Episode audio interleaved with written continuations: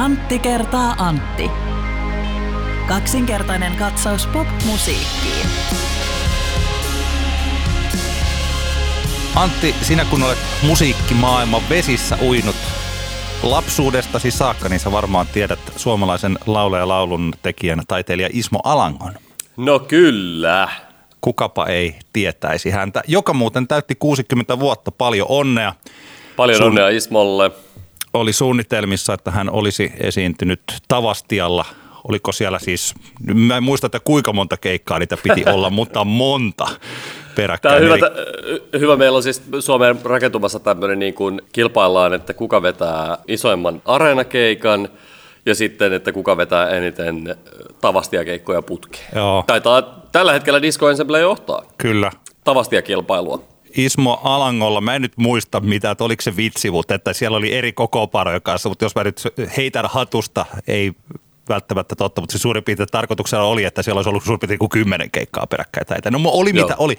Joka tapauksessa 60-vuotias Ismo Alanko, paljon onnea. Mutta tiedätkö, Ismo Alangon musiikkihan on välillä sitä äkkiväärää ja hän ei kaihda kirosanoja eikä tällaista, mutta hän on nyt tekemässä uutta levyä ja tätä ei kovin moni tiedä. Ja tämä levy tehdään kiukuttelevan lapsen näkökulmasta. Jaa, ah. Joo, kyllä. Tosi hyvä, Kiukutti- tosi hyvä build-up. Tosi hyvä build-up, Antti. Anna mennä ja vaan. hän, on Jatka- myös, hän on myös vaihtamassa sitten tämän levyn ajaksi taiteilijan nimensä. Hän ei olekaan Ismo Alanko, vaan arvaakko mikä? Joo, kyllä mä arvaan, saanko mä sanoa? Et saa, kun mä haluan sanoa sen. No anna mennä, anna mennä. Ismo Enala. Ai, ai, ai, ai, ai. Arvasit ai, oikein ai. varmaan. Kyllä, mä arvasin jo. Aika, Onni. oli hyvä, kyllä. Kyllä joo, näinhän se on. Ah. Joo. Tästä voisi saada tämmöisen variaation myös, että kun eihän, Alekohan ei ole ollut vain elämässä vielä. Ei ole. Niin, niin että kato, kun, että kuitenkin Ilkka Alako oli siellä. Ja sitten kun Ismoa pyydettiin, niin sitten se olisi vaihtanut nimensä ihan sen takia vaan, että ne ymmärtäisi, että se ei mene sinne, niin Ismo en ala. ala? Se olisi hyvä, joo. Kyllä, kyllä. Mutta eikö ai, sullakin, oli, sullakin oli, oli joku pläjäys. Joo, mä, mä, siis, mä, mä siis ihan vaan tässä haluan niin nyt julkisesti kunnioittaa fellow tamperelaista musiikki-ihmistä Juspea, joka tuossa Millionaire Man kaksikossa vaikuttaa, tuottanut biisejä Cheekille ja muita, muille. Juspe on hieno DJ ja hieno ihminen ja pitää koiresta. Ja tota, Juspella on hyviä vitsejä Instagramissa usein. Onko se perjantaisin niitä postaa? Nyt vaan siis, tää on varmaan tosi vanha vitsi kaikille, mutta mä en ollut kuullut tätä. Juspe postasi tätä eilen, mä haluan jakaa tämän. Vaikka meillä on ollut tapana kuitenkin niin kuin tavallaan omaa tuotantoa vaan tässä niin kuin esittää näissä aluissa. Joo. Mutta nyt kuitenkin otan tämmöisen lainapalan. Eli Juspella oli tämmöinen vitsi kuin, että mitä Bob Dylan söi juuri kuoltuaan. No. Knock, knock, knocking on heaven's door. Ah, no, no niin, ei, tä- se oli se aika tosi hyvä? Toi oli tosi hyvä. Toi oli niin hyvä, että jopa harmittaa, Kyllä. että ei ole itse keksinyt. Niinpä, niinpä joo. Tää, mutta tää, mä, mulla on semmoinen tunne, että mä oon ehkä joskus 38 vuotta sitten kuullut tämän vitsin, mutta ei se, ei se mitään. Hyvät jutut ei vanhene. Niinhän se vaan on. Kyllä. Tämä on Antti kertaa Antti, kaksinkertainen katsaus popmusiikkiin podcast ja meidän jaksomme numero, onko tämä 110? 110 taitaa olla, joo. Herra jestas, herra Kyllä vain. jestas.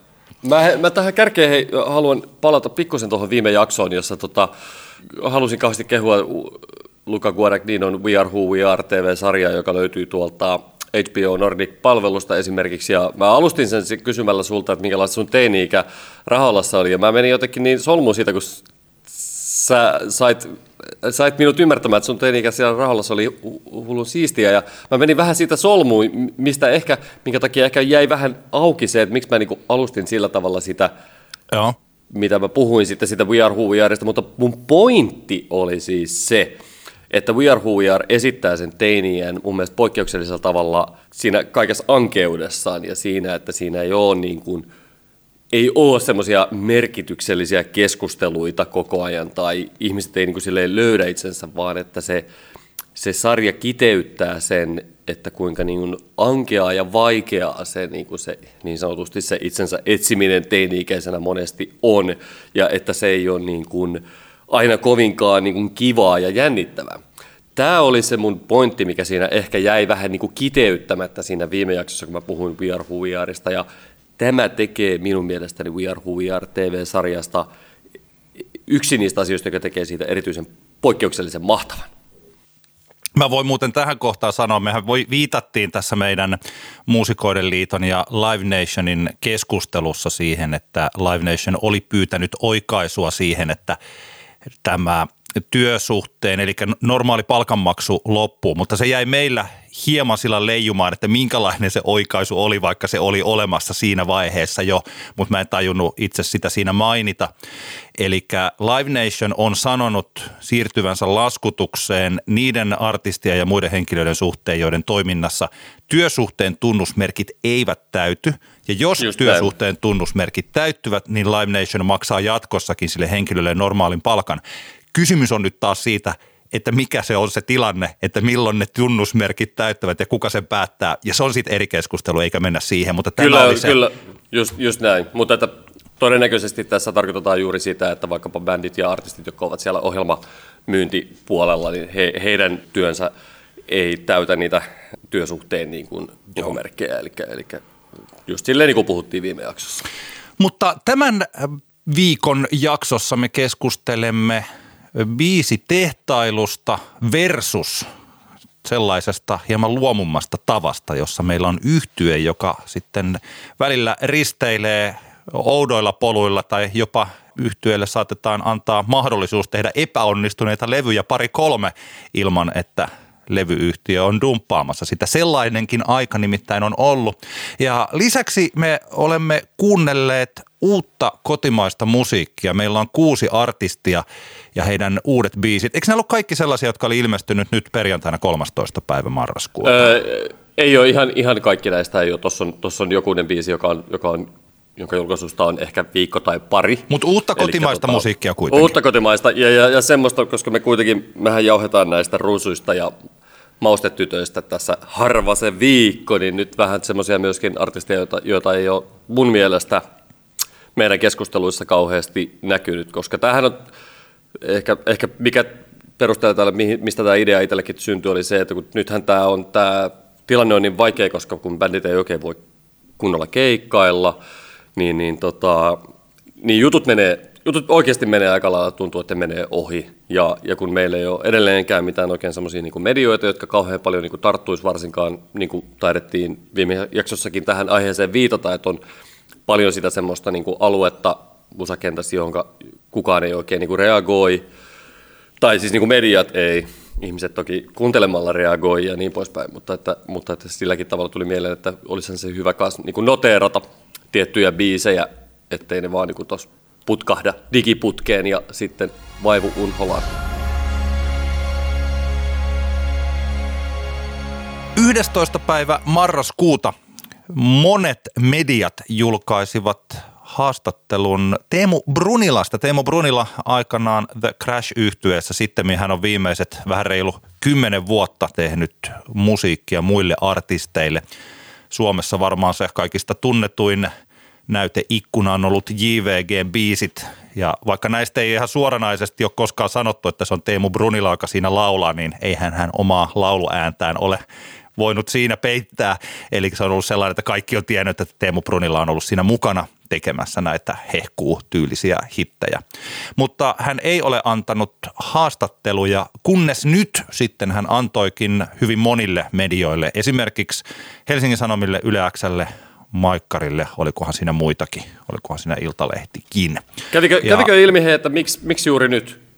No mä luulen siis näin yleisesti ottaen taisi olla semmoinen tilanne, että koska hän on ollut Kylie Minogue kanssa eh, tehnyt siis Kylie Minogue Disco-nimiselle levylle biisejä ja oliko hän niin kuin laulattanutkin Kylie Minoguea ja siis tällainen, niin tota, mun mutuni on, että iso syy oli se, se että tällä myös niin kuin mutkan kautta markkinoitiin Kylie Minogueta.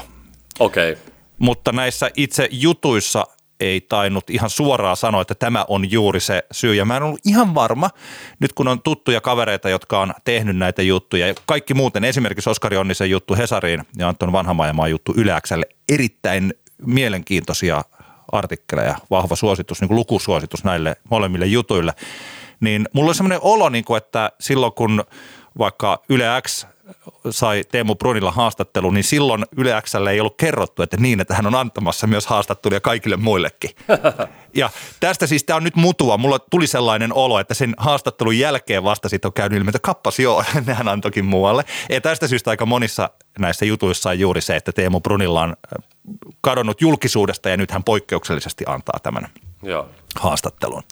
Mutta mä luulen, että se Kylie Minogue-levyn ilma, ilmestyminen on ollut siinä se syy, että ehkä Kylie Minogue ei itse ole antamassa haastatteluja Suomeen ja toisaalta Teemu Brunilla on ehkä mielenkiintoisempi suomalaisille hahmona mm. niin kuin juttuaiheena kuin mitä Kylie Minogue olisi ja tästä syystä niin kuin, tämä voisi olla hyvä, hyvä juttu. Mutta miksi keskustelemme tästä, niin mulla tuli siis mieleen sen takia, että mä olen nyt tässä lueskellut vuonna 2004 ilmestynyttä Vesa Konteaisen kirjoittamaa kirjaa Poco Records Aitoa suomirokkia, mikä on mun mielestä hauska, hauskasti nimetty. Ai, ai. Tämä siis käy, käy Poco Recordsin ja ehkä myös Epesin tota, levykaupan historiaa ja lisäksi myös tällaisen tämän Poco Internationalin historiaa. Poco International oli siis tämä, että joka lisensoi ulkomaisia levyjä paljon, eli Pokon Epe Heleniuksen kautta Suomessa on julkaistu hirmuinen määrä ulkomaista musiikkia, siis sellaista, mitä välttämättä ei sitten tänne muuten olisi tullut tai olisi sitten ehkä importtina, mutta ei siinä mittakaavassa. Että vaikkapa Metallica tai Twisted Sister on sellaisia, että niiden levyt on tullut oikeastaan niin kuin Epen käsien kautta mm. Suomeen ja suomalaisille. Et tota, se on ollut sellaista, me emme tiedä, että jos Epe ei sitä työtä olisi tehnyt, niin kuka muu sitä olisi tehnyt ja mitä kautta. Kyllähän ne reitit oli olemassa, että eihän niin kuin ole sellainen, että muuten täällä ei oltaisi saatu Twisted Sisterin levyä ostettua, että eihän se niin mene. Mutta, Mut, mutta maailmahan oli tuohon aikaan semmoinen, sehän on ihan täysin eri, eri kuvio kuin mitä nykyään, kun eletään digitaalisessa maailmassa, missä niin, kuin niin sanotusti kahdella klikkauksella se biisi leviää niin kuin joka puolelle maapalloa. Et se on, tämä on kyllä ihan hyvä pointti, että, että aikoinaan asioiden leviämiset oli, oli paljon kiinni tuommoisesta tyypeistä, jotka, jotka sitten otti niin kuin samalla siinä vähän omaa riskiä ja ehkä luotti omaan näkemykseensä siinä, että, että voidaan niin kuin, kannattaako jotain juttua niin kuin tuoda, yrittää tuoda jonnekin markkinoille. Et nykyään se on niin kuin täysin sillä tavalla eri juttu, koska se saa, musiikki saadaan ihmisten kuuluville niin kuin hyvin helposti. Joo, ja toi on, siis toi on 600-sivunen kirja, tosiaan vuonna 2004 ilmestynyt, eli siinä vaiheessa, että jo jotenkin pikkasen niin kuin mietitään tätä nettiaikoja ja tällaisia, mutta omalla tavallaan, että Poco Recordsin merkittävin julkaisumäärä kaikki ne niin kuin on tuossa vaiheessa jo ilman muuta julkaistu. Et tota, niin. mielenkiintoinen siis tosiaan, koska ne, varsinkin sen laajuutensa vuoksi, että siinä käydään läpi näitä tällaisia asioita. Mutta että mehän ollaan puhuttu nyt näistä hittileireistä ja hittijutuista viime keväänä, tai siis tämän vuoden keväällä, niin siellä jos joku haluaa kahlata läpi meidän vanhoja jaksoja, niin siellä puhutaan näistä, että miten näitä biisejä tehdään. Varsinkin tämä Oskari Onnisen kirjoitus Helsingin Sanomiin, niin näkökulma oli mielestäni tosi hyvä, eli että puhutaan siitä, että millä tavalla niitä biisejä tehdään. Ja Oskari kirjoittaa tällä, että nykyään kappaleet kirjoitetaan komiteatyönä. Kuinka hyvin sä olet tutustunut tällaiseen vaikka roolitukseen tuollaisessa hittileirillä, koska mä en ollut kovin mm. hyvin. No kyllähän, tota, kyllähän jonkun verran tiedän, mitä se kuvio menee. Niin kuin silloin keväällä puhuttiin, niin, niin tota, Suomessahan on tosiaan vähän tuosta leiri, biisileiri käytännöstä vähän jo siirrytty poiskin, mutta tosiaan tässähän esimerkiksi tässä Oskarin jutussa on hyvin käy ilmi edelleenkin se, mikä jaksaa jotenkin aina hämmentää se, että kun sä katsot jotain niin kuin kansainvälistä hittibiisiä, katot Spotifysta sieltä, katot sen tekijälistan, niin siellä saattaa olla se 20, 20 nimeä ja, ja se on niinku, sehän on tosi niinku hämmentävää ja eihän ne varmaan joka tapauksessa aina, jokaisessa tapauksessa aina ole niinku yksinkertaisia, että kuka on tehnyt mitäkin, mutta kyllä varmasti Oskari hyvin kuvaa ehkä sen niinku perusrakenteen siinä ryhmässä, tai siinä, että kun biisiä tehdään, että on tuottaja, on toplineri ja, ja niin poispäin. Eli tota, sille, sille kyllä ihan, ihan niin kuin hyvin tavallaan selkeästi tuotu ilmi se rakenne. Joo, eli tosiaan no, tuottaja on aika selkeä topliner, kun hyvin heitetään, että esimerkiksi Alma on se, joka jotenkin ajattelee, että se on se, joka tekee sen biisi, mutta se biisihän on vain niin sanoitus ja sävellys on vain osa sitä kappaletta, niin kuin nykyään tiedetään, että saudit ja biitit on todella tärkeät. Mm. Sitten Brunilla on itse tämmöinen all-rounder, tekee mitä vain ja kaikkea. Ja yksi jännittävä asia, mitä Teemu Brunilla sanoo, tämä on nyt suora sitaatti siitä Oskarin jutusta. Melodian taito on aika sisäsyntyinen, atavistinen, vähän kuin rytmitaju. Joko sulla on se tai ei ole sitä. Tuotannon ja tekniikan voit opiskella, kun teet riittävän kauan. Ja hän sanoo, että hyvä melodia on niukka resurssi, eli sen takia, jos on hyvä ihminen tekemään melodioita, eli siis biisejä, niin sellainen voi tehdä tässä vuosikymmenien mittaisen uran. Tämä oli mulle jotenkin yllättävää, siis sillä lailla, että mä oon jotenkin en ole ehkä antanut tällaisille hittikirjoittajille, niin kuin melodian kirjoittajille kovin suurta, siis tämän, tämän tyylistä arvoa, kun musta tuntuu, että useat melodiat on kaikki suurin piirtein niin samantyylisiä ne hittimelodiat. No tämähän, on, tämähän onkin siis tavallaan toi, niin kuin, näinhän asian voi ajatella ja se on hauska, että sä etenkin tuon sitaatin tuosta nostit, koska mulla oli ihan sama sitaatti tuossa itselläni niin kuin boldattuna siitä tekstistä, koska näinhän se juuri on.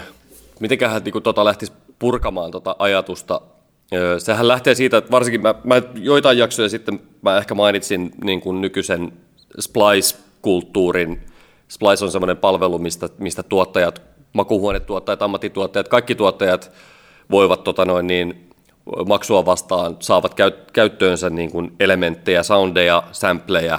Siellä on valmiita melodiapätkiä ja muita, joiden kautta sitten voidaan rakentaa biisejä ja, ja demottaa niitä. Ja, ja se kaikki sisältö on ymmärtää. Mä en käytä Splicea, mä en tiedä kuinka paljon siellä on eri tavalla niin kuin leveleitä, onko siellä niin kuin, mitä enemmän sä maksat, sitä enemmän sulla on sitä kirjastoa käytettävissä, vai onko siellä vain yksi niin sanotusti hintaluokka.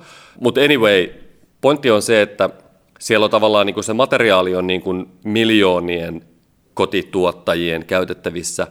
Ja silloinhan tietenkin se, mikä saa jonkun sitten nousemaan muiden yläpuolelle, on juuri tämä, mistä Teemu Brunilla tässä puhuu.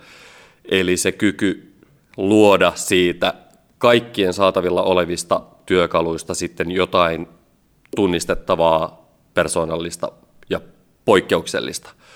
Ja sehän on sehän, kyllähän se on, niin kuin, jos sä ajattelet niin kuin isoimpia hittejä tai hienoimpia kappaleita, niin sehän se on se, mikä si- ei, harvemminhan ne on niin semmoisia niin tuotannollisia ratkaisuja, jotka määrittää sen, että miksi joku biisi nousee isommaksi kuin joku toinen, eikö vaan? No, vaan niin se, on juuri, se on juuri tavallaan niin se, se, se niin sanottu se toplinerin työ siinä, joka erottelee oikeasti ne jyvät akanoista. Ja, ja tässähän niin kuin tullaan semmoiseen tilanteeseen, jossa kun se kaikki tämä niin kuin materiaali on, tämä niin kuin tavallaan ne työkalut on niin kuin ihmisten saatavilla ja, ja helposti ne, ne on, sä voit niin kuin, mäkin voisin nyt niin kuin viiden minuutin päästä, mulla voisi olla tavallaan loputon soundi sample pankki tuossa käytettävissä. Mutta se, että pystyykö mä tekemään niillä mitään, millään tavalla merkit, me, merkityksellistä – tai semmoista, jolla on niin potentiaali, niin sehän tietenkin riippuu täysin sitten vaan mun niin kuin, lahjoista.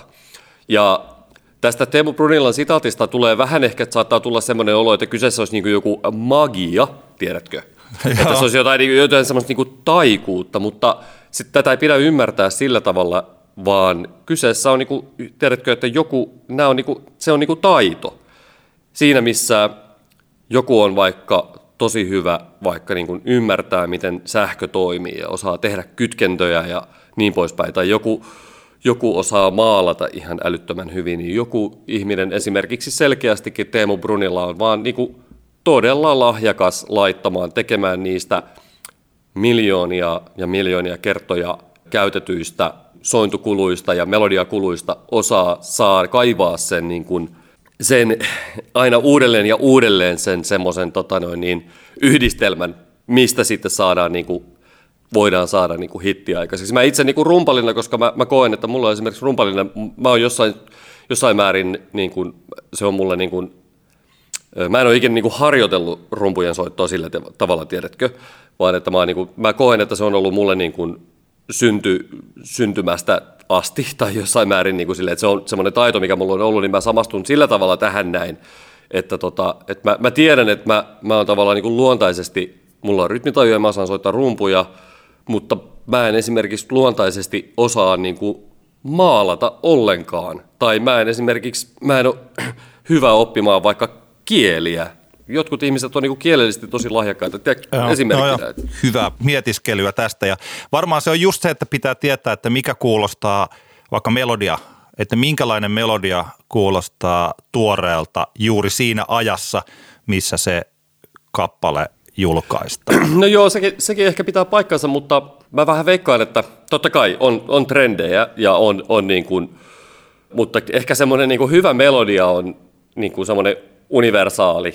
Jos nyt puhutaan popmusiikista, niin että se on niin kuin, tavallaan, se ei niin kuin kysy aikaa. On, on trendejä, milloin joskus, tiedätkö, ajatellaan vaikkapa, oli aika, jolloin niin kuin, tehtiin biisejä, niin kuin Bohemia Rhapsody, joka on 10 minuuttia, ja niissä niin kuin, homma polveilee ja ja niin poispäin. 70-luvulla tehtiin niin kuin paljon semmoista musaa, mutta sieltäkin sitten, jos sä alat irrottelemaan niitä niin kuin palasia sieltä, niin nehän on niin kuin samantyyppisiä niin kuin huukkeja. Se biisi on vain niin 10 minuuttia erilaisia huukkeja laitettu niin kuin putkeen. Että, että mä, mä, en, mä en usko, että Brunilan duunissa, siinä topliner-duunissa varsinaisesti on niin kuin ensisijalla se ajan hermon seuraaminen. Mä uskon, että se on, niin kuin, se on ja se on tämä, niin mikä tämä Brunilan sitaatti, mikä sä tuossa äsken sanoit, tämä, se, siinä vähän niin kuin tähän sisältyy se ajatus siitä, että se on, niin kuin, tiedätkö, että sä voit olla syntynyt vuonna 75, niin kuin Brunilla on ehkä syntynyt, mä en ole ihan varma minä vuonna se on syntynyt, tai sä voit olla syntynyt vuonna 2013,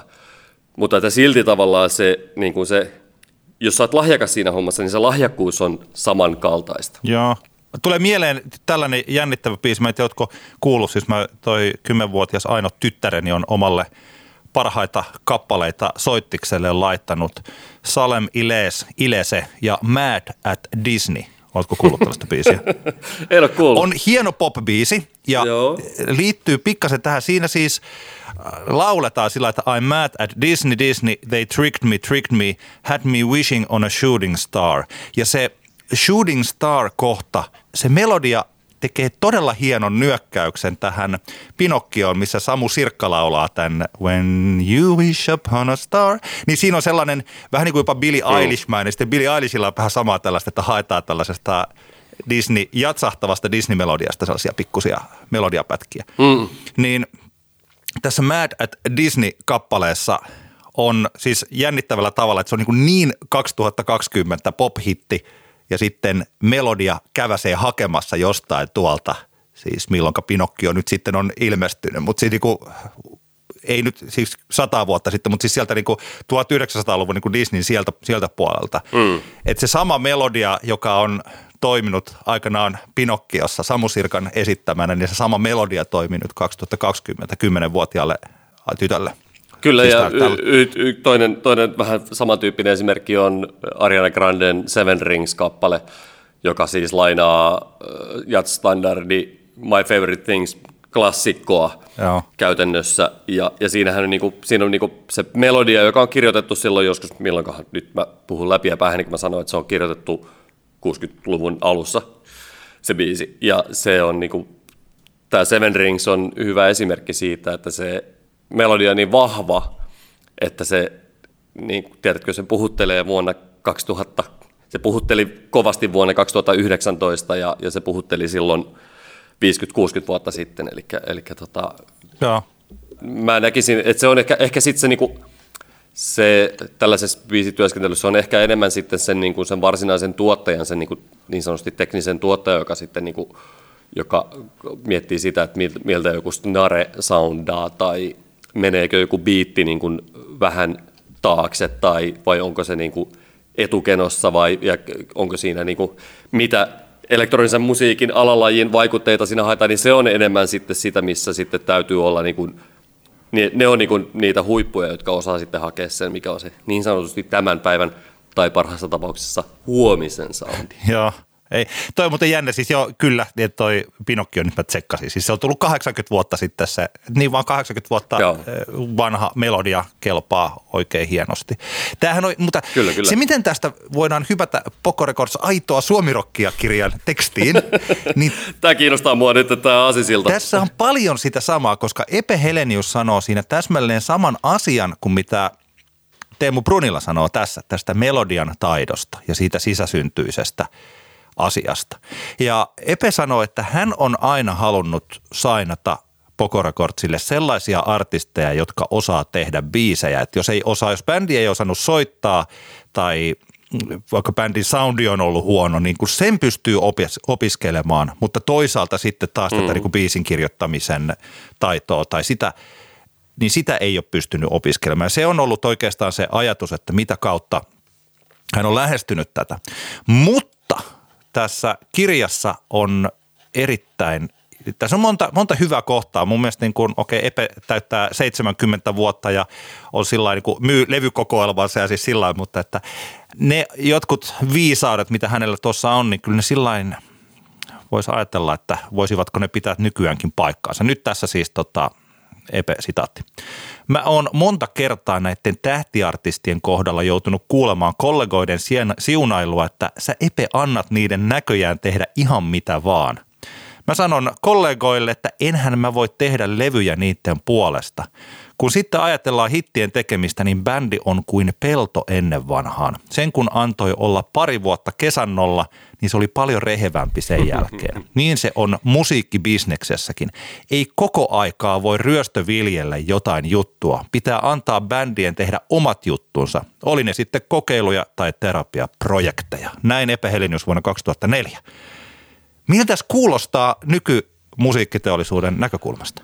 Niin, kyllähän se nyt on, Epe on mielestäni tässä ihan, ihan oikeassa, että, että niinhän se täytyy mennä, tai että, että ihmiset, ihmiset kehittyy ja ihmiset oppii ja tekee, että, että tokihan se on niin kuin harmi, että jos maailma niin kuin menee enemmän ja enemmän siihen, että saadaan vaan se yksi sauma ja sitten tavallaan siinä yhdessä, yhden sauman yhteydessä täytyy olla lainausmerkeissä koko paketti jo kunnossa, ja jos ei sillä lähde, niin sitten homman voi unohtaa. Et onhan se, niinku, se on hirveän sääli, ja mä veikkaan, että siinä tavallaan niinku monet, monet niinku oikeasti lahjakkaat tyypit putoo pois. Mm, tästä olisikin kiinnostavaa jutella sitten jonkun vaikkapa su- suomalaisen Major-levyyhtiön AETRn kanssa, että miten he niinku kokee nykypäivänä tämän homman, kuinka paljon, kuinka paljon niinku asioiden annetaan muhia – Nythän siis Cesari kuukausiliitteessä julkaistiin tota pitkä haastattelu Erika Sirolasta. Anna, Anni Pasanen kuukausiliitteessä kirjoitti Erika Sirolasta pitkän artikkelin. Ja Sirolahan on tämmöinen, jota on niinku, sitähän on, niinku, sitä on niinku, sen on annettu muhia selkeästi tuolla ja mä en tiedä mitä kaikkea siellä niinku Erikan, Erikan niinku kohdalla, minkälaisia toimenpiteitä siellä on tehty, millä kaikilla eri tavoilla häntä on niinku coachattu, mutta selkeästi on piirtynyt semmoinen kuva, mekin ollaan Erikasta puhuttu aikaisemmin, että siellä tavallaan niin kuin, siellä valmistellaan Joo. pinnan alla paljon sitä, että sitten kun hän on lainausmerkeissä valmis, niin sitten tavallaan niin kuin tullaan julkisuuteen oman matskun kanssa. Nythän tähän mennessä Erikalta on yksi biisi julkaistu, joka on yhteistyössä saksalaisen EDM-tuottajan kanssa tehty. Onko tämä nyt sitten se nykypäivän jos Epe Helenius antoi bändien tehdä lainausmerkeissä mitä tahansa, antoi julkaista niitä huonoja levyjä, koska Epe luotti siihen, että se neljäs levy on sitten se oikeasti tosi hyvä levy, mistä hitit tulee, niin onko tämä, miten Erika Siro, Sirolan kohdalla toimitaan, onko tämä nyt niin kuin nykypäivän vastine sille? Itsellä tietenkin siitä herää se homma, että mä näin niin kuin soittajana koen tosi vahvasti, että se keikkailu on hirvittävän tärkeä osa siihen, että millä tavalla artisti niin kuin kehittyy, oppii itsestään jotain, oppii omasta vaikka biisin tekemisestään asioita. Ja jos se niin kuin otetaan yhtälöstä pois, niin mä uskon, että siinä kehityskäyrässä jää asioita, tai siinä kehityspolussa jää asioita niin kuin toteutumatta, jotka ei väkisinkin sitten jossain kohtaan tulee niin kuin vastaan. Eli, eli tota, se vaan niin herää esimerkiksi Erikan kohdalla. Tämä Erikan juttuhan käsitteli paljon tätä Erikan niin biisin kirjoittamispuolta, mutta me tiedetään, että hänestä ollaan, hän myös haluaa olla niin kuin laulava oma, oma artistinsa. Niin, tota, niin se, se Epen tapa toimia ja miten niin kuin vanha, vanhaan aikaan toimittiin, niin se oli varmasti työlästä ja hidasta, mutta ehkä se sitten mahdollisti myös sitten toisaalta aika semmoisia niin pitkiä uria, kun ajatellaan näitä, näitä yöyhtyettä ja eppuja ja popeda ja muuta, niin te annettiin niin kuin tehdä rauhassa niitä paskoja levyjä, paskoja biisejä, paskoja keikkoja. Nyt Että- pitää että sanoa, ne- mä voin tähän väliin sanoa, että ja siis J. Karjalainen ja Ismo Alanko tietysti myös niin kuin Niin. Poco Recordsin artisteja, että se, toi paskoja vähän niin kuin ehkä huono sanoa, että onko... Ei, kun siis, ei, kun ihan oikeasti, siis, no minä en ollut, ole ollut katsomassa 80-luvun alussa näitä, näitä bändejä livenä, Niin. mutta mä oon ihan varma, että siellä on ollut paljon tosi huonoja niin kuin keikkoja siinä matkan varrella, paljon sitä niin kuin hakemista, siis, tai siis en mä tiedä, tiedäksä paremmin, mutta että, mutta että niin kuin, mä, mun on vaikea uskoa, että nämä mainitut artistit on ollut niin kuin alusta lähtien, tiedätkö, silleen niin kuin sairaan kovia. Mä uskon, että siinä on niin kuin tapahtunut semmoista niin kuin sit, sitä kehitystä, joka on saatu sillä, sillä keikkailemisella. No, jo, no mä ajattelin ehkä tällä, no mä luulen, että vaikka yö, yön keikkakunto on 80-luvulla heitellyt varmaan. Toisaalta Eput on ollut kova livebändi ihan sieltä alusta saakka, tai vaikka J. Karjalainen ja Hassisen kone kuulemma on ollut ihan niin kuin ennen kuin täältä tullaan Venäjä ilmesty. Epe sanoi itse asiassa mulle, kun mä sitten hänen kanssaan keskustelin tässä aikaisemmin tällä viikolla, niin että kun hän näki Hassisen koneen ensimmäistä kertaa livenä, niin hänelle meinasi itku tulla, kun hän tiesi, että hänellä oli se demo tullut, mutta hän ei ollut ehtinyt kuunnella sitä, että se oli jo sainattu se bändi hmm. Hilse, Hilsen levyille. Että se oli niin hyvä livenä, siis silloin. Joo. Ne levyt oikeastaan, että tällä mitä mä ajattelen on se, että kun Hassisen kone julkaisi Täältä tullaan Venäjä 80, Rumat sävelet 81, Harsoinen teräs 82 ja sitten Ismo Alanko hajotti sen bändi. Niin tota, sen jälkeen siis Sielun veljien eka levyhän on puolitoista vinyylin puolta oleva live, tämä Sielun veljet. Joo. Ja onhan se siis, niin kuin, se on juuri tätä mun mielestä, mistä Epe tuossa puhuu, että pitää antaa tehdä sitä, mitä tekee. Että kyllähän toi on aika friikkauslevy, jos kuun, joku haluaa kuunnella sen Sielunveljen ensimmäisen albumin, että kuinka voi tehdä ihan erilaista musaa kuin mitä Hassisen kone teki, ei mitään hittejä, uusia biisejä, ihan uusi soundi, aika sellainen kirskuva, ei edes kovin hyvä live-soundi. Ja u, nyt tosiaan niin kuin uusia kappaleita. Tällaisia niin kuin vaikka tota toi hovimestari ja hymyilevät käärmeet, millä se lähtee tällaisella seitsemän minuuttisella biisillä, niin tota, ei ihmekään, että ne, jotka on siinä rallatellut rappiolla tai levottomia jalkoja, niin on pudonnut kelkasta tuossa kohtaa. Mutta niinpä vaan Poco Records on julkaissut Sieluveljien liven ja sitten Hei Soturit ja sitten oikeastaan niin kuin 85 tuli Lamourha ja niin kuin sit se lähti se arti. Tai J. Karjalaisella oikeastaan sama homma. Okei, Poco Records tuli tuossa kolmannella levyllä mukaan. Niin kuin, että oli J. Karjalainen ja Mustat lasit ja sitten Yö kun saapuu Helsinkiin, niin Kompas-levyyhtiö, eli joka oli Love Recordsin tämmöinen yksi, siis kun Love Records loppui, niin kukas yksi niistä tyypeistä julkaisi sitten J. Karjalaisen musa. No joo, mm. asian sivusta. Putatsum Tisal oli eka Poco Recordsin. Sitten tuli myös uuden, uutta musiikkia livenä, tämä Tunnussävel 83.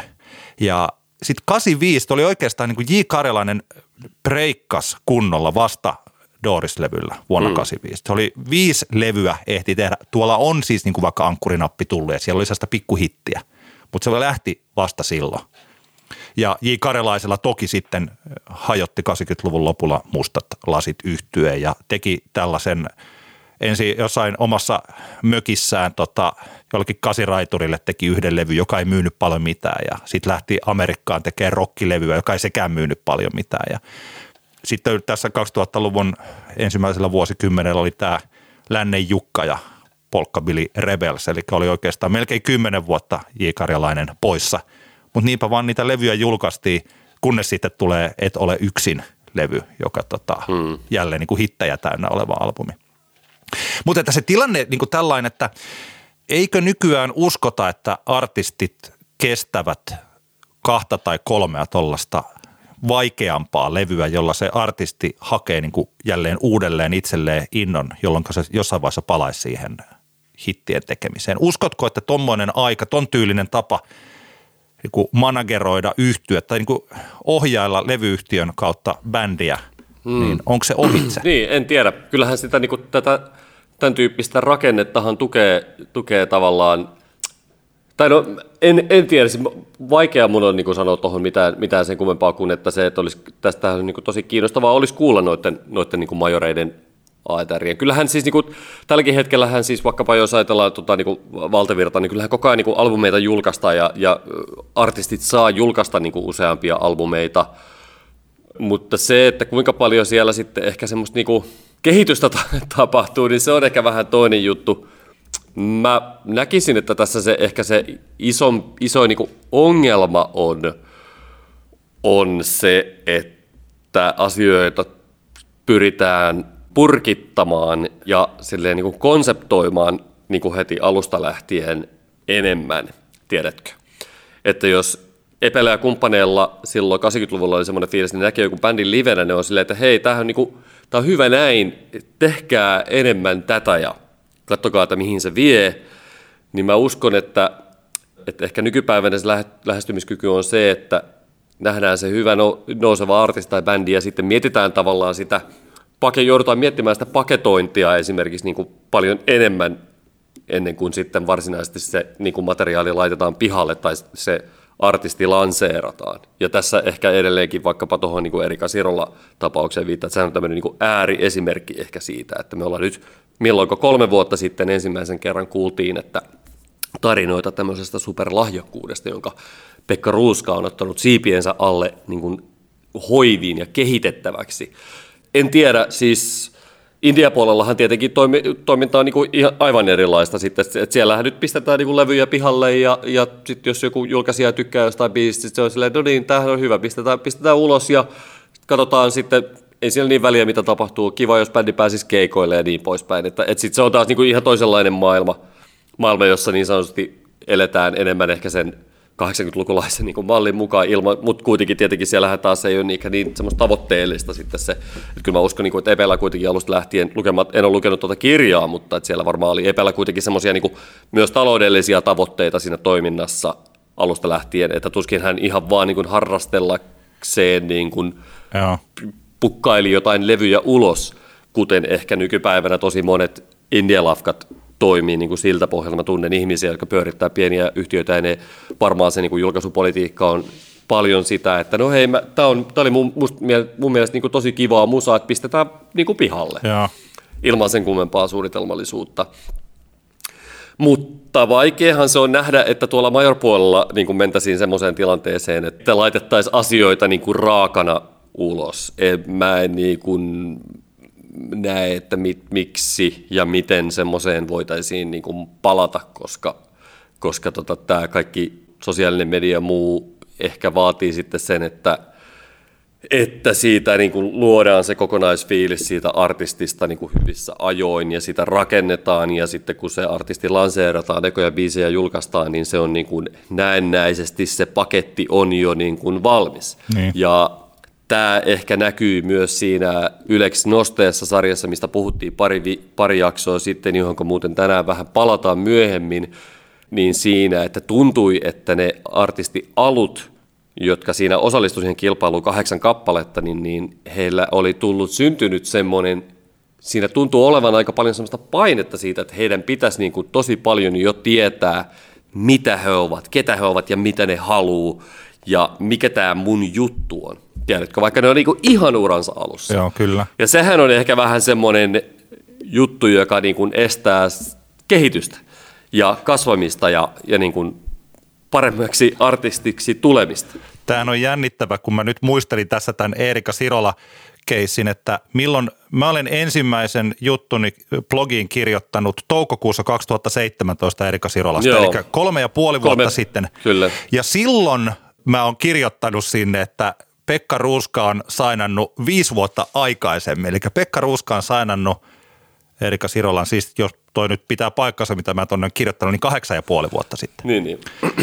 Ja varsinaista omaa debyyttisinkkua ei ole vielä tullut, että kyllä siinä niin kuin kypsytellään jotakin, että se on kyllä mielenkiintoinen, mielenkiintoinen homma. Tässä on joo. Pari asiaahan tässä on sillä että mitä jälkikäteen on aina helppo huomata, vaikka just J. Karelaisen tai Yö. No Yön eka levy oli superhitti ja sitten on ollut niitä aallonpohjia monta, vaikka 80-luvun lopulla, niin bändi oli kyllä tosi, tosi huonossa jamassa, yö siis. Mutta kun jälkikäteen voi helposti löytää ne että näinhän tämä kävi. Mutta kaksi sellaista yhtyettä, jotka ehkä tähän keskusteluun voi ottaa sillä referenssiksi, niin yksihän on Halo Helsinki. Eli Halo Helsinkiä on tehty niin kuin Gabi Hakanen ja yhtyebändi totta kai itse niin ovat toimineet suurin piirtein sillä kuin miten Epe Heleniuksen nämä isot Manserok-bändit sitten 80-luvulla. Varsinainen breikkaus niin tota, kolmoslevyllä ja oikeastaan sitten, missä on maailma, maailman toisella puolen, jos mun pokka pettää, oli kolmoslevyllä, mutta oikeastaan se varsinainen, mitä oli kylvetty, niin se niitettiin sitten tällä neloslevyllä maailman tehty meitä varten. Ja nyt tässä vaiheessa, kun bändi jäi tauolle, niin nythän on ollut ne polut siellä, ellipsin ja stereon polut, eli ne tällaiset musiikilliset kokeilut jossain muualla ja nyt sitten ensi vuonna Halo Helsinki tulee takaisin mahdollisesti taas hittilevyn kanssa. Et siinähän on hyvin samanlaista kuin vaikka mitä J. Karjalainen tai Ismo Alanko on tehnyt tässä. Siis niin kuin näin. Kyllä. Toinen yksi yhtye, joka nyt on julkaissut juuri toisen albuminsa ja josta yhä kaikissa kirjoituksissa sanotaan niin kuin puhutuin ja tällä breikatoi, tai niin kuin ikään kuin, siis maustetytöistä puhutaan yhä ikään kuin se olisi, että se olisi hittibändi. Ja kun se ei ole samalla, siis se ei ole sen tyylinen hittibändi kuin Halo Helsinki on hittibändi tai mitä vaikka sitten J. Karjalaisen Doris tai Sieluveljen Lamourha tai Eppu ja kahdeksas ihmettä, niin kuin siis tällaiset. Siis Maustetytöt ei ole vielä hittibändi, mm. mutta että katsotaan, että jos kolmas levy tai että Maustetytöt vaikuttaisi just sellaiselta, että jos ne jatkavat tuota ja pikkasen se soundi saattaisi kehittyä tässä, että se oikeasti breikkaisi valtavirtaan seuraavalla tai sitä seuraavalla levyllä. Mm. Mutta koska siellä on olemassa, että suosio on olemassa ja taisi olla niin, että 3000 levyä 3000 vinskaa oli tilattu ennakkoon tästä kakkoslevystä. Että se kertoo sitä, että siellä on faneja, että siellä on tosi sellainen aika vankka pohja, että nyt oikeastaan tarvitsisi vaan se niin pieni soundillinen eläminen ja semmoinen, että se iskisi valtavirtaan. Siis tällainen. Mm. Et, et pikkasen siis, että tämän tyylistä mä niin kuin toivon, mutta näin niin kuin mahdollisena, että maustetytöt voisi tehdä tällaisen pitkän menestyneen artistikaaren, joka ei ole vaan kiinni siitä, että tehdäänkö – biisileireillä heille sopivia kappaleita. Näinhän se on, mutta tämähän molemmat tapaukset on, on tämähän on niin poikkeustapauksia lähtökohtaisesti. Halo Helsinki ehkä, ehkä sen takia, että se, ainakin mulla on piirtynyt kuva, että se oli paljon niin kuin Gabi Hakasen niin kuin semmoinen henkilökohtainen projekti antaa sen niin kuin bändin niin kuin kasvaa. Mä oon kertonut tämän tarinan Joo. aikaisemminkin, kun mä olin, äh, silloin kun Halo Helsinki aloitti, mä olin Tampereen klubilla duunissa ja, ja siellä sitten Gavi halusi kauheasti, että Halo Helsinki pääsisi niinku keikalle sinne, mutta ei sitä ikinä buukattu sinne, koska, koska ei heillä ollut mitään yleisöä. Aloitteleva bändi, jolla nyt sattuu olemaan vähän nimekäs tämmöinen asioiden hoitaja, niin ei sitä buukattu. No, Gabi vuokras, vuokras silloin klubin jonkun viikkoillan ja silleen, mikä siinä maksaa tilavuokra, niin kyllähän bändi keikalle pääsee. Ja, ja paikalla oli se 20 ihmistä jotka kaikki oli aika, aika tota silleen niin kuin, että no joo, että mikä tämä tämmöinen bändi on, mutta just se, että se, että se lähtötilanne oli se, ja Gabi, Gabi ehkä sillä omalla, omalla niin kuin ha, tahdollaan ja energiallaan veistä projektia eteenpäin, mutta siinä bändissä oli alusta lähtien selkeästi ne vahvuudet olemassa ja ne elementit, mikä takia se menestyy. Niin tota, se on ihan päivän selvää, että ei se, niinku, en, mä, mä en ollenkaan sano, että niinku Gabi niinku tyhjästä tätä rakensi, vaan bändissä oli se niinku lahjakkuus olemassa alusta lähtien. Maustetytöissä sillä tavalla vähän samantyyppinen, että hän on niinku, eh, maustetytöt, ne on lahjakasta, lahjakaksi lahjakasta naista, jotka selkeästi niinku, oh, tietävät, mitä tekevät, niillä on niin kuin vahva oma juttu, mutta kyllähän sekin tuntuu nyt siltä, että se on niin kuin tavallaan tässä kanssa Aki, Aki Roukala ehkä niin kuin bändin managerina paljon myös niin kuin määrätietoisesti vie sitä niin kuin uraa, projektia niin kuin tiettyyn suuntiin, joka, josta kertoo ihan jo se, että se on edelleenkin toinenkin albumi oli Istis Artin, eli Akin oman Lafkan niin kuin julkaisu, että, että hän haluaa tavallaan niin kuin omalla näkemyksellään viedä sitä niin kuin projektikokonaisuutta eteenpäin ja, ja, ja sillä tavalla niin kuin nämä molemmat bändit tässä siis eroaa niin kuin hirveän monista muista tarjokkaista, niin. jos nyt ajatellaan. Niin kuin. Kysymys onkin ehkä siitä, että pitäisikö majoreiden enemmän ohjata omia artistejaan tollaisiin suuntiin vai onko se hyvä, että heille vaan sitten haetaan niin mahdollisimman paljon hittejä sinne levylle, että sinne ei sitten niin tällainen. Mutta se on sitten taas vähän niin kuin, no sitä, sitä voi miettiä, että toisaalta, että olisiko joku levyyhtiö, joka kieltäytyisi yhtyöstä, jonka vinyylilevyä tilataan 3000 ennakkoon. Niin. Että onko tämä nyt sitten ollut niin huono tapa tehdä? Me olemme kuunnelleet uutta kotimaista musiikkia ja nyt meillä on tässä arvioinnin kohteena kaikkiaan kuusi kappaletta, Kyllä. jotka me kuuntelemme ja tässä myös nyt podcastissa kuullaan niistä pienet otteet, kukin voi sitten käydä kuuntelemassa koko biisi ja muodostaa oman mielipiteensä siitä. Ja niin kuin tuossa meidän alussa sanottiin, niin nämä on sellaisia artisteja, joista ei hirvittävästi ole puhuttu Antti kertaa Antti podcastissa. Kyllä, mutta näissä on myös muutama, muutama näistä artisteista on semmoisia, joista meiltä on toivottu kommentointia. Eli eihän jokainen, mutta kuitenkin meillä välillä kuitenkin sähköpostiin muitakin kuin vaan niin, kuin niin sanotusti kaupallisia tiedotteita tulee. Eli te kuuntelijat lähetätte vinkkejä, hei puhukaa tästä ja tosta artistista. Tässä on myös muutama semmoinenkin mukana siinä. Lähdetään liikkeelle tästä. There were seven things I wanted from you, but I didn't know how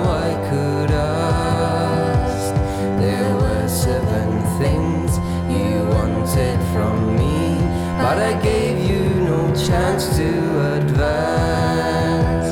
And I tried to pretend like I didn't care. Tämä oli Komi kappale nimeltään Seven Things. Komi on siis helsinkiläinen laulaja, lauluntekijä, multi-instrumentalisti Sanna Komi, jonka kakkosalbumi We Said We Didn't Know But We Knew on ilmestynyt. Ja tässä kappaleessa myös Mikko Joensuu laulaa, eli tämä oli duetto. Mitä mieltä me olemme siitä?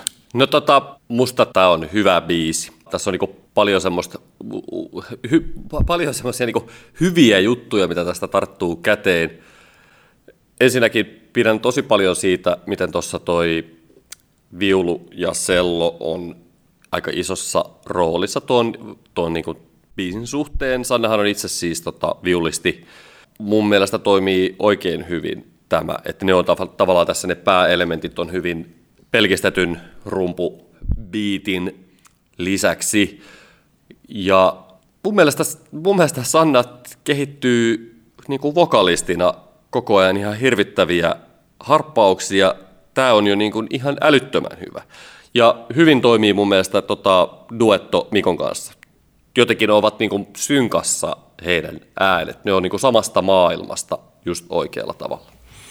Mulla on itsellä tällainen ei-joulu musiikkia sisältävä joulusoittolista, jota mä en muuten kuuntele, mutta kun sitten, jos on näitä joulun pyhiä, niin mä laitan soimaan se. Ja esimerkiksi Mikko Joensuun näitä tällaista hieman hartaampaa musiikkia on siellä. Ja tämä tuntuu siltä kappaleelta, että tämä sopisi hyvin tonne mun soittolistalle. Niin mä olen samaa mieltä siis siitä, tästä Sannan laulusta, mutta myös ihan niin kuin soundillisesti. Myös se ekalevy kuulosti hyvältä, mutta tämä soundaa tosi hyvältä. Mä muistan silloin, kun kuulin ensimmäisiä biisejä, kun mä jonkun livekeikan olin nähnyt, niin mä jotenkin ajattelin, että Komin musiikki olisi low kuin mitä se sitten on. Tämän koko levyn äänimaailma on hieno ja tämä kuulostaa hyvältä. Kukas tämä muuten, oliko tämä peräti niin, että Pasi Viitanen on tuottanut? Kyllä vain, vanha bändikaverini Pasi Viitanen tämän on tuottanut. Kyllä. Niille, jotka tiedä, tiedä niin kuin Komin historiasta, niin sanottakaa, että Pine of Fall yhtyeen basistina. Ehkä keikkahommat aloitti sitten, min soitti mun kanssa Iisa yhtyessä tuossa pitkän pätkän.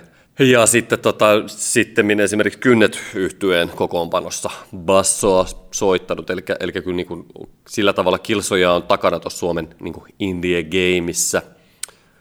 Mutta joo, tämä on, kyllä se oli tässä kanssa tosi positiivinen juttu, tämä, tämä on niin kuin, tuntuu sopivalla tavalla semmoiselta niin kuin viimeistelyltä nyt tämä tämä soundi esimerkiksi tässä biisissä.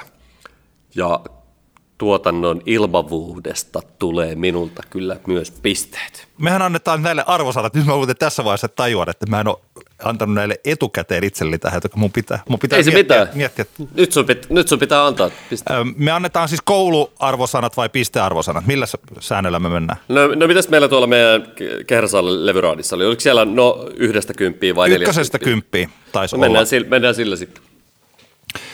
Mä annan tälle senkin uhalla. Mä annan ihan sen takia, että pitää jättää headroomia, mutta toisaalta mä pidin tästä kyllä tosi paljon. Mä annan tälle jo heti kärkeen aika paljon pisteitä, eli yhdeksän.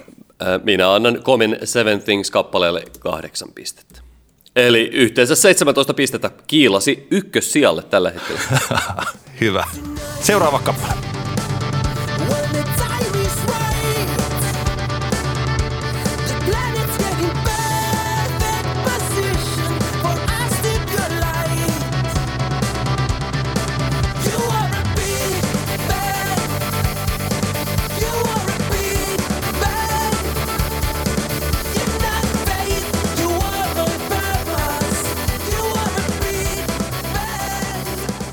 Tämä yhtye oli nimeltään Moon Shot. Ne, jotka alkuvuodesta seurasivat hetken aikaa musiikkimediaa tai kuuntelivat vaikka Antti kertaa Antti podcastia, niin yhtye on saattanut jäädä mieleen superkokoonpanona. Siinä on Ville Malja, Lapkosta totta kai, Jussi Ylikoski ja Mikko Hakila Disco Ensemblesta ja lisäksi Children of Bodomista, Bodomista soittanut Henkka Seppälä ja he, heidät tuotiin näyttävästi julkisuuteen siinä alkuvuodesta ja piti lähteä sitten kesän keikoilla, että sitten tapahtui korona ja biisejäkään ei ollut julkaistu, joten mä mietin, että mitähän Moonshotille kävi, että kuopattiinko koko yhtyö tai siirrettiinkö niin tuleviin, tulevaan vuoteen vaikka tällainen niin kuin moni asia. Mutta ei ole kuopattu eikä siirretty. Tämä oli Moonshotin ensimmäinen kappale Big Bang. Mitä siitä sanoo Antti Hietala?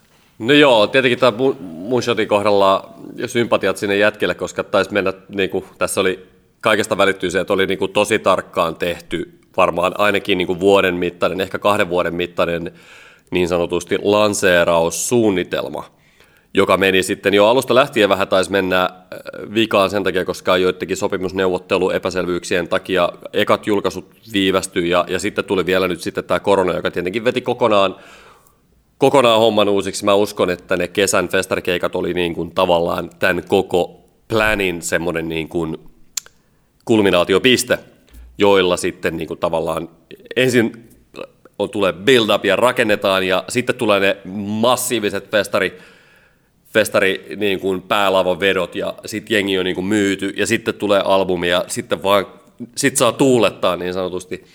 No kaikkihan se tietenkään, oikein mikään näistä ei toteutunut, paitsi nyt sitten tuli tämä kappale, tämä Big Bang. Tämä biisi on mulle kappaleena niin kuin sävellyksenä vähän niin kuin pettymys. Mä ymmärrän, että tässä, tämän biisin ehkä semmoinen niin kuin, rooli on enemmän niin kuin olla se bändin esittelykappale. Ja sellaisenahan tämä toimii. Mutta ei mielestäni järin kaksinen sävellys, ja valitettavasti mulla ehkä tästä biisistä tulee, tämä on nyt, mä tiedän, että tämä on vähän ilkeästi sanottu, mun on pakko sanoa tämä silti, koska, koska tota, näin minä tämän asian koin, että tämä tuntuu vähän siltä, että Ville Malja laulaa Disco Ensembleä karaokessa. Ja ensisijaisesti johtuu siitä, että Jussi Ylikosken kitarointi ja Mikko Hakilan rumpalointi, ne ovat, ne ovat tässä niin, kuin niin tavallaan siellä trademark-osastolla. Molemmat ovat superlahjakkaita soittajia ja heillä on hyvin omi, o, niin kuin omanlaisensa ja tunnistettava tyyli soittaa. Ja ne on tavallaan niin kuin varsinkin tämä Ylikosken tämä tremolo skeba liidi tässä, niin kuin se on niin iso osa tätä ja se on niin tuttu monista Disco Ensemble-kappaleista, että sen takia se vaikutelma on se. Ja toisaalta sitten Ville Maljan lauluääni, se on niin tunnistettava, että sen takia ehkä tämä tulee semmoinen olo, että tästä ei ole enemmän kuin osiensa summa. Ymmärrätkö mitä?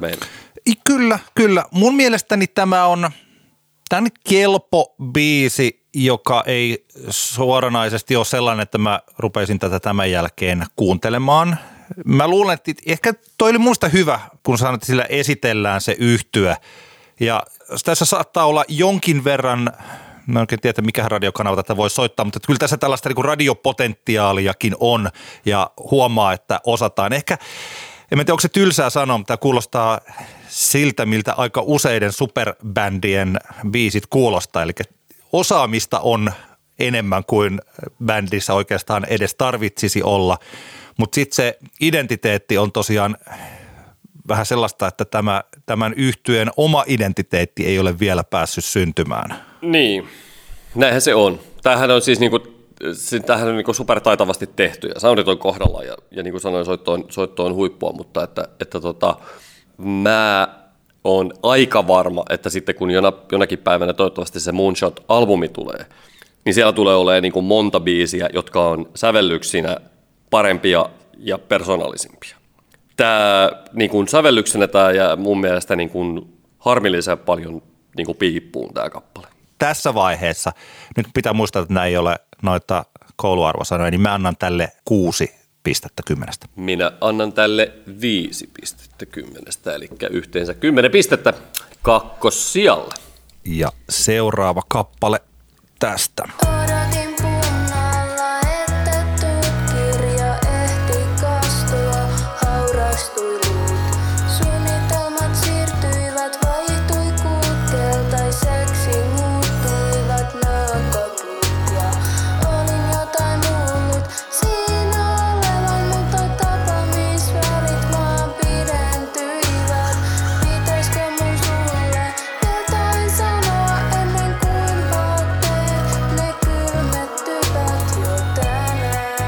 Tämä artisti oli Nelma U, kappale nimeltään Naakkapuut. Nelma U julkaisi debyyttialbuminsa ihan tässä, oliko se peräti syyskuussa, Nelma U Vol 1. Ja tämä kappale ei tainnut tolla levyllä edes olla, vaan tämä on sitten jo siltä seuraavalta, joka jossain vaiheessa mahdollisesti tulossa. Mitä Antti tykkäsit tästä? No joo, tämä Nelma U on selkeästi, se on vähän niin kuin poreillut tuolla alla. Sitä on useammakin, me, mun mielestä meillä on niin parikin henkilöä niin sanotusti vinkannut tästä artistista ja on lukenut joistain kommenteista, että monet ovat vahvasti kokeneet, että tässä on nyt jotain niin kuin, tässä on nyt jotain aika paljon uutta ja poikkeuksellista tässä artistissa. Mä en tämän biisin perusteella ihan saa kiinni siitä, vaikka tämä on niin kuin tosi kiva ja tätä on mukava kuunnella. Ja tässä on, toki tässä kuuluu niin kuin vahvasti se, että kyseessä on tämmöinen uuden polven artisti, joka omalta osaltaan vie ehkä suomenkielistä musiikkia uusiin suuntiin. Sen takiahan tämä on niin kuin, sen takia tämä ei saa semmoisia niin sympatiapisteet on väärä sana, mutta semmoisia, niin sen takia niin kuin, tää on, tästä tulee niin kuin ylipäänsä semmoinen positiivinen fiilis tästä Nelma U niin kuin artistista ja tästä musiikista. Mutta tämä kappaleena, tää, ei, ei, mä, mä en tavallaan niin kuin, tämän biisin perusteella lähtisin vielä mitään niin kuin semmoisia niin sanotusti rumban verkkosivutyyppisiä otsikoita tekemään. Viittaatko siihen, että tämä 18-vuotias tekee tällä hetkellä kiehtovinta musiikkia Suomessa? Juuri näin. Joo. Mähän tykkään, tämä on nyt, Nelma U on, äh, hän iskee minulla sellaiseen kohtaan, mitä mä olen kuunnellut oikeastaan tämän musiikkia ihan nuoresta lähtien siinä Pixiesieni sivussa.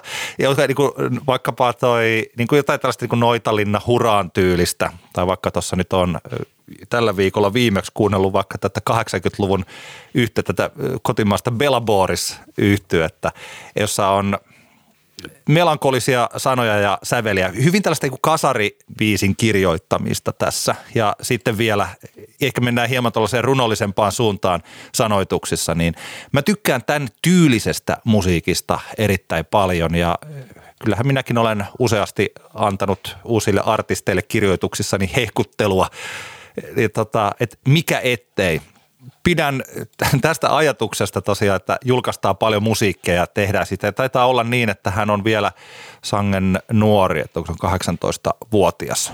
Ja tuntuu sellaiselta artistilta, jota mä tulen kuuntelemaan, jonka seuraavia biisejä odottelen ihan mielenkiinnolla, että minkähän kaltaista musiikkia sieltä tulee.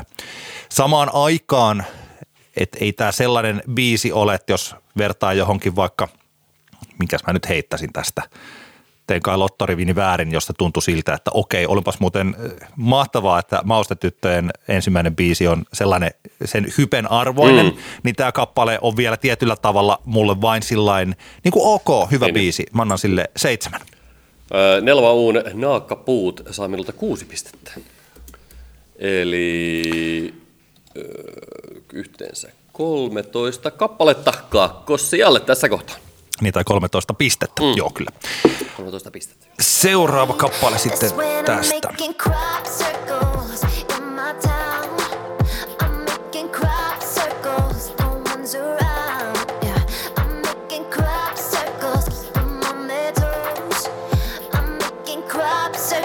no but no one knows that it's me, that it's me, that it's me.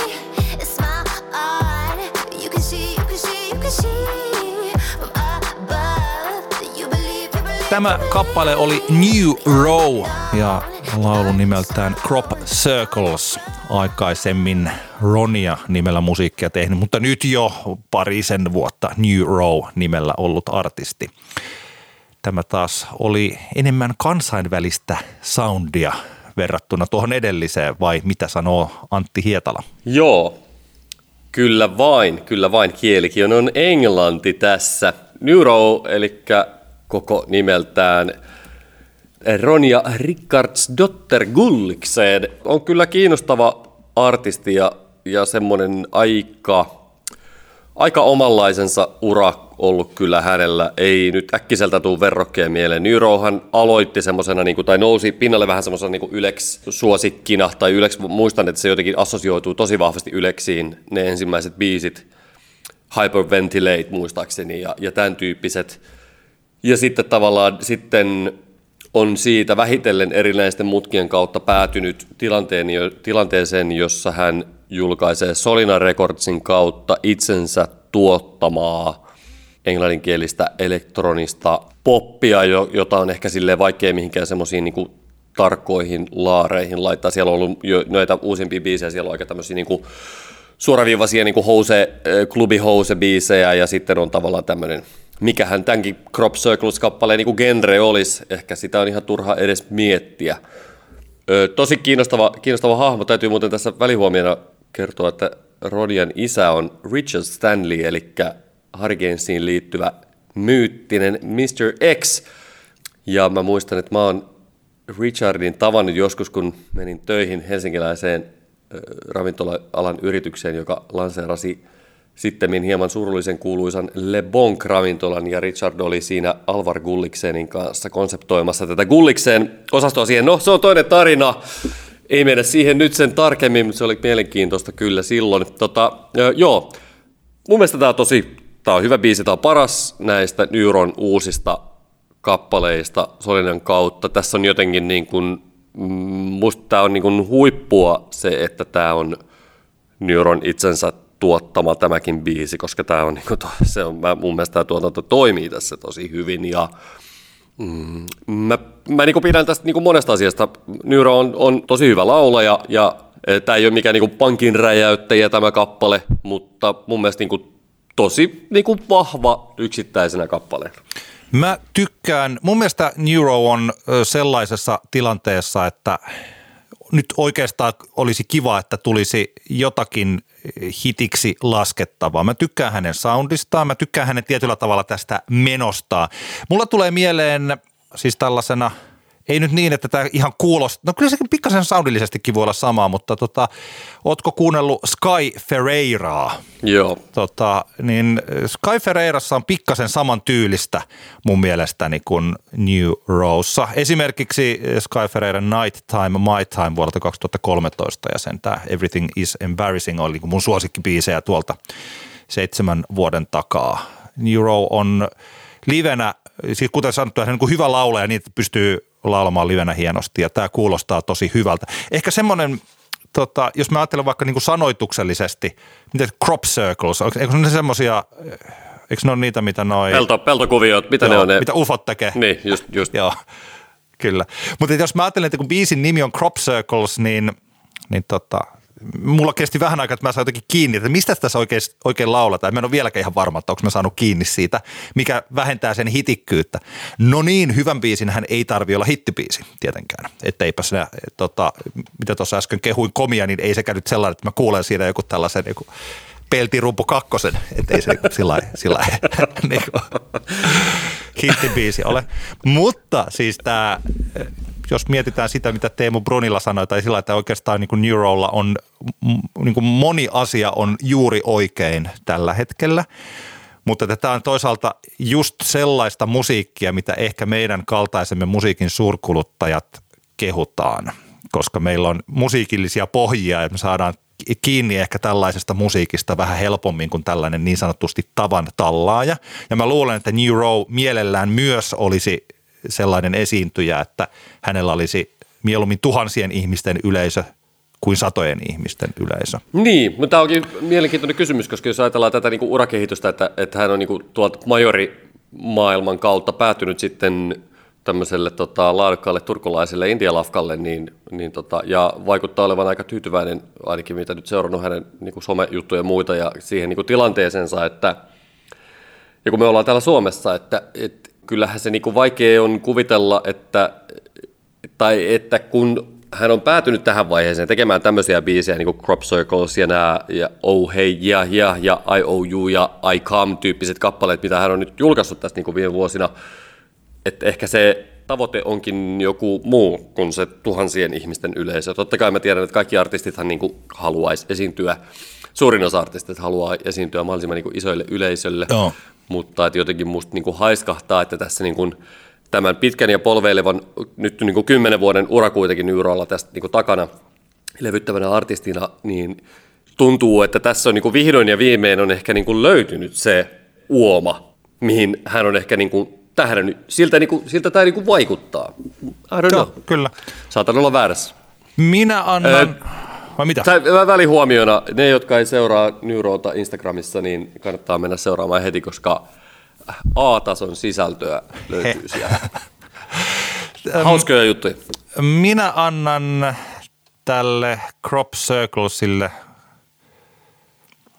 pitää, nyt mä oon jo umpikujassa sen suhteen, että paljonko mä oon antanut niille edellisille ja paljonko mä annan tälle. Että mulla on, okei, mä pidän, on pitänyt näistä kaikista biiseistä sillä että nyt saattaa olla niin, että tämän koko pisteskaalan ala, alin niin huonommat pisteet jää käyttämättä, mutta mä annan tälle seitsemän pistettä.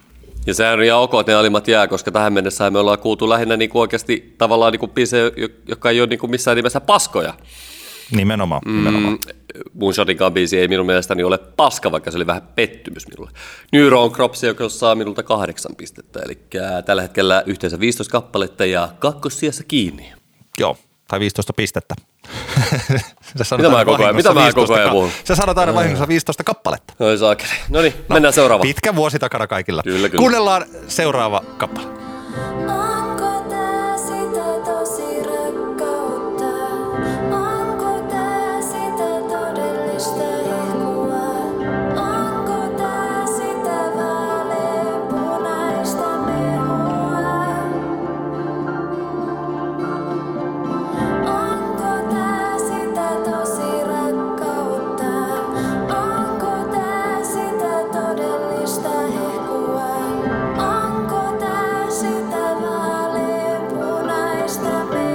Tämä oli Roivanen, eli Tiia Roivanen, koko nimeltään Svart julkaisi hänen debyyttialbuminsa Sooma nyt perjantaina 13. päivä marraskuuta. Ja tämä kappaleen nimi oli kirjoitettu V-pun, eli vähän niin kuin vapun, mutta vpun mehu.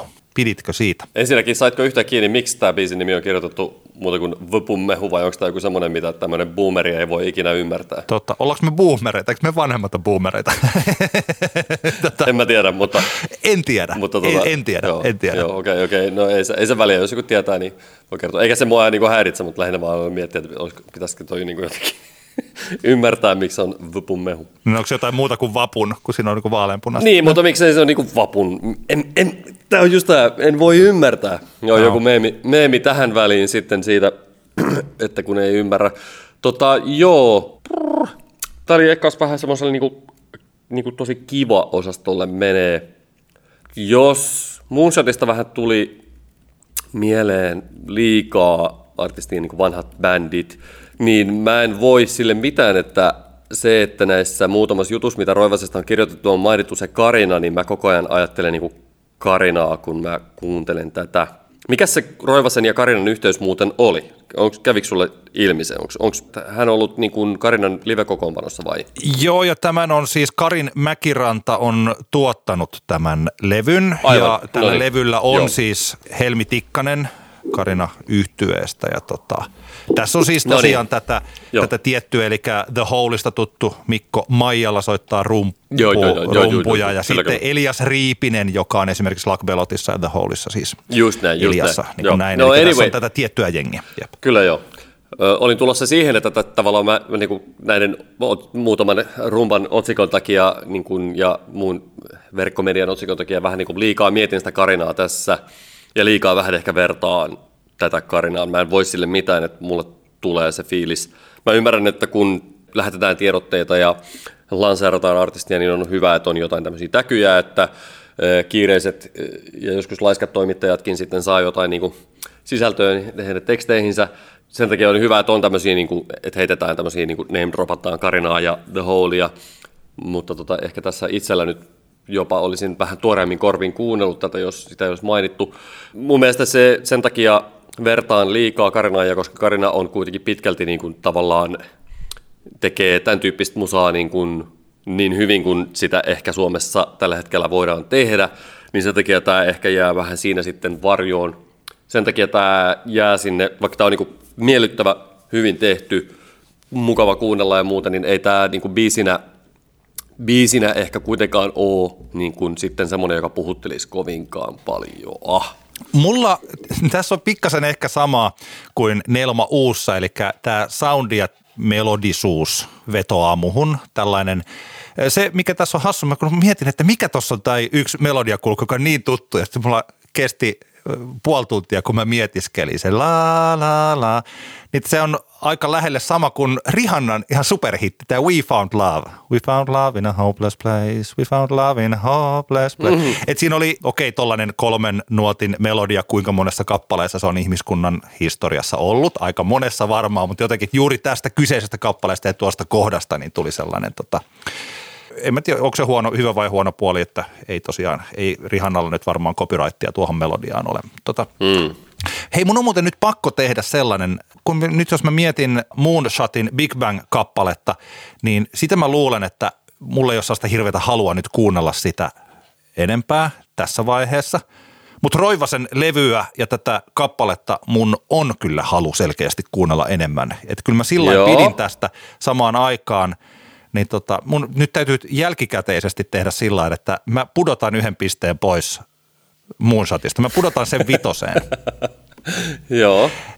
Ja Roivasen Vopun mehu kappaleelle mä annan kuusi pistettä. No niin, Great Minds Think Alike, koska tota, Roivasen Vöpun mehu saa minulta myös kuusi kappaletta, mutta kyllä joo, siis vähän samalla tavalla kuin Moonshotin kohdalla mä kanssa veikkaan, että, että, tai siis lähinnä toivon, että Roivasen sitten niinku, tuotannosta sitten löytyy niitä niinku vielä timanttisempiakin ralleja. Ja yksi asia tästä, nyt mä en ole kuunnellut koko levyä, mistä mä pidän, niin tämä tää sanoitus, jotenkin tämä tällainen, tässä on jotain sellaista kiehtovaa mulle.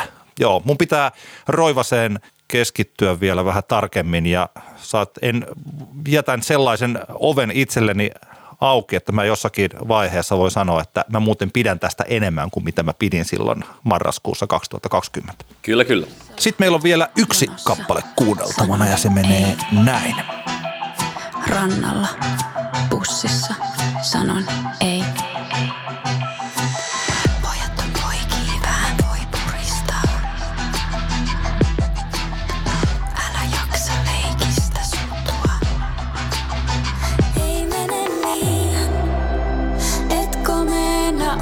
Vapaus kaikkiin koskea. Kauniina ei tarvetta kysyä lupia. Promillet veressä kaikki sallittua. Seis pidä kourasi omalla puolella. Tämä oli kappale, josta me keskustelimme silloin, kun puhuimme Yle Xn nosteessa minirealitystä, joka julkaistiin YouTubessa. Ei siitä sarjasta nyt ehkä tässä vaiheessa sen enempää, koska voi, me keskusteltiin siitä, mutta tuossa sarjassa laitettiin artisteja tekemään yhdessä biisejä ja tässä sitten Runo ja Noraturi tekivät siinä sarjassa tämän kappaleen Luukas Ojan rockibiisistä Ei on ei. Ja siitä tuli ihan toisenlainen kappale kuin mitä se on se Luukas Ojan laulu. Mitäs me tykätään tästä? No joo. Tota, mun mielestä nämä oli ensinnäkin lähdetään siitä, että nämä sekä Runo että Noraturi oli mun mielestä niin kuin, niin kuin kiinnostavimmat artistit tässä Ylex nosteessa sarjassa, niin kuin ehkä mainitsin. Mun mielestä tämän cover-version isoin ongelma on se, että tulee semmoinen olo, että nämä, nämä molemmat artistit, varsinkin Runo, on vähän niin kuin väärässä biisissä tässä, ja että molemmat pystyisivät tahoillaan niin kuin huomattavasti parempaan ja kiinnostavampaan. Mä ymmärrän, miksi tämä on niin kuin puskettu pihalle nyt. On, on hyvä olla saada molemmilta, varsinkin niin kuin runolta, hyvä saada jotain niin kuin biisiä ulos tässä kohtaan, jotta niin kuin se nimi ei tuossa vaivu unholaan, kun sitä ehkä kypsytellään sitten sitä niin kuin omaa matskua. Mutta tosiaan mu- musta kuulostaa etenkin siltä, niin kuin, että Runo on niin kuin vähän, vähän niin kuin tavallaan väärässä kappaleessa tässä. Noraturi istuu jotenkin paljon paremmin tähän, ja tämä taitaa olla, jos oikein ymmärsin, tämä on varmaan Noraturin tuottama tämä, tämä biisi, ja, ja se jotenkin niin kuin istuu paremmin siihen, mutta jo, jotenkin tästä nyt tulee tämmöinen olo, että et, et, et näiltä molemmilta artisteilta on niin kuin lupa odottaa ihan älyttömän paljon niin kuin kiinnostavampaa ja siistimpää musaa kuin mitä tämä Lukas Oja coverointi tarjoaa. Mä pidän tästä enemmän selve, selvästi kuin sä. Mä tykkäsin heidän yhteistyössä. Mä jopa näin tässä tällaisen jännittävän modernin otannan siitä, mitä tämmöinen niin Linkin Park-tyylinen oli, että tässähän on niin räppäri ja sitten laulaja ja sitten räpätään ah- ahdistuneesti ja lauletaan. Mm-hmm. Mutta, että sit se, mutta se onkin niin tältä pop-puolelta ja runollisesti kuiskaileva artisti ja sitten tosiaan tällainen niin laulava artisti. Mä omalla mä niin kuin tykkäsin tästä aika paljonkin. Ja mä ru- rupesin jotenkin jopa niin kuin vähän eri tavalla kuin sä, niin rupesin miettimään jopa, että olisiko tässä tällaista niin kuin potentiaalia duoon. Tai siis tällaisen niin kuin bändiin, jossa runo ja nora tuli. Todennäköisesti ei, että se on vaan tämä yksi kappale ja sitten he niin kuin tekevät sitten omilla tahoillaan musiikkia. Mutta mä jotenkin, joo, tässä oli sellaista tulkintana ja se Luukas Oja, joka on, vaikka tämä sanotus on tällainen tietyllä tavalla aika masis, niin samalla se Luukas Ojan on semmoinen nyrkkiä ilmaan tästä samasta, kun tämä taas on huomattava paljon jotenkin synkempi.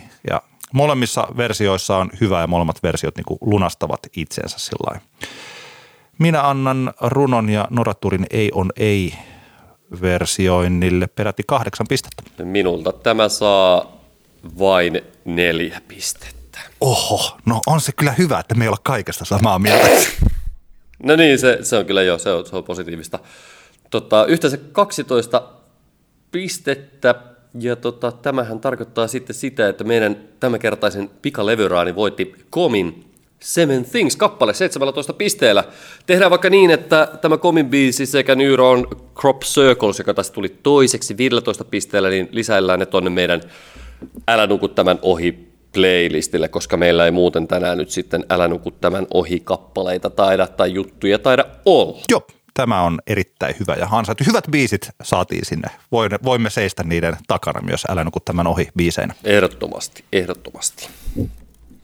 Tässä oli Antti kertaa Antti podcastin 110. jakso. Kiva, kun kuuntelit. Semmoisena loppuhuomiona tähän, että haluaisimme terve, toivottaa tervetulleeksi Musa Podcast perheeseen Musarunkkarit nimisen podcastin, jota pyörittävät Antti Letkulehtinen ja Jarkko J. Luoma. Ensimmäisen jakson perusteella hyvin viihteellinen, hauska Musa Podcast, mutta miksi se on aina, me, miksi se on aina kaksi miestä, jotka puhuvat, puhuvat musasta jossain kohtaa, kun tätä kuuntelin tätä Musarunkkarit ekaa jaksoa, jos puhutaan aiheesta, milloin albumista tulee klassikko, tämä niin iski, että, että onhan tämä nyt vähän mälsää, että se on aina kaksi äijää, jotka näistä höpisee olisi ihana kuulla vinkkejä, jos on, jos on tota noin, niin, muunlaisella setupilla olevia musiikkia äh, liippaavia podcasteja olemassa. Äkkiseltä itsellä tulee mieleen vaan The Source, jossa on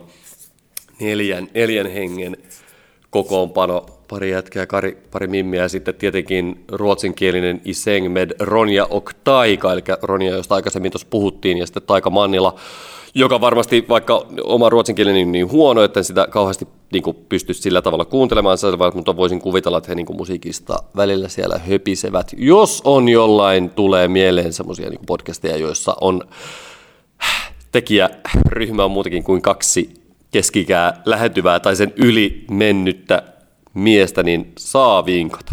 Ehdottomasti, ehdottomasti kiinnostaisi hyvin paljon. Sähköpostia voi laittaa antiaksantiat.gmail.com, Instagramissa voi kommentoida, laittaa viestiä ja Facebookissa samoin. Ei muuta kuin mukavaa viikkoa kaikille kullannupuille sinne. Hei hei! Moi moi!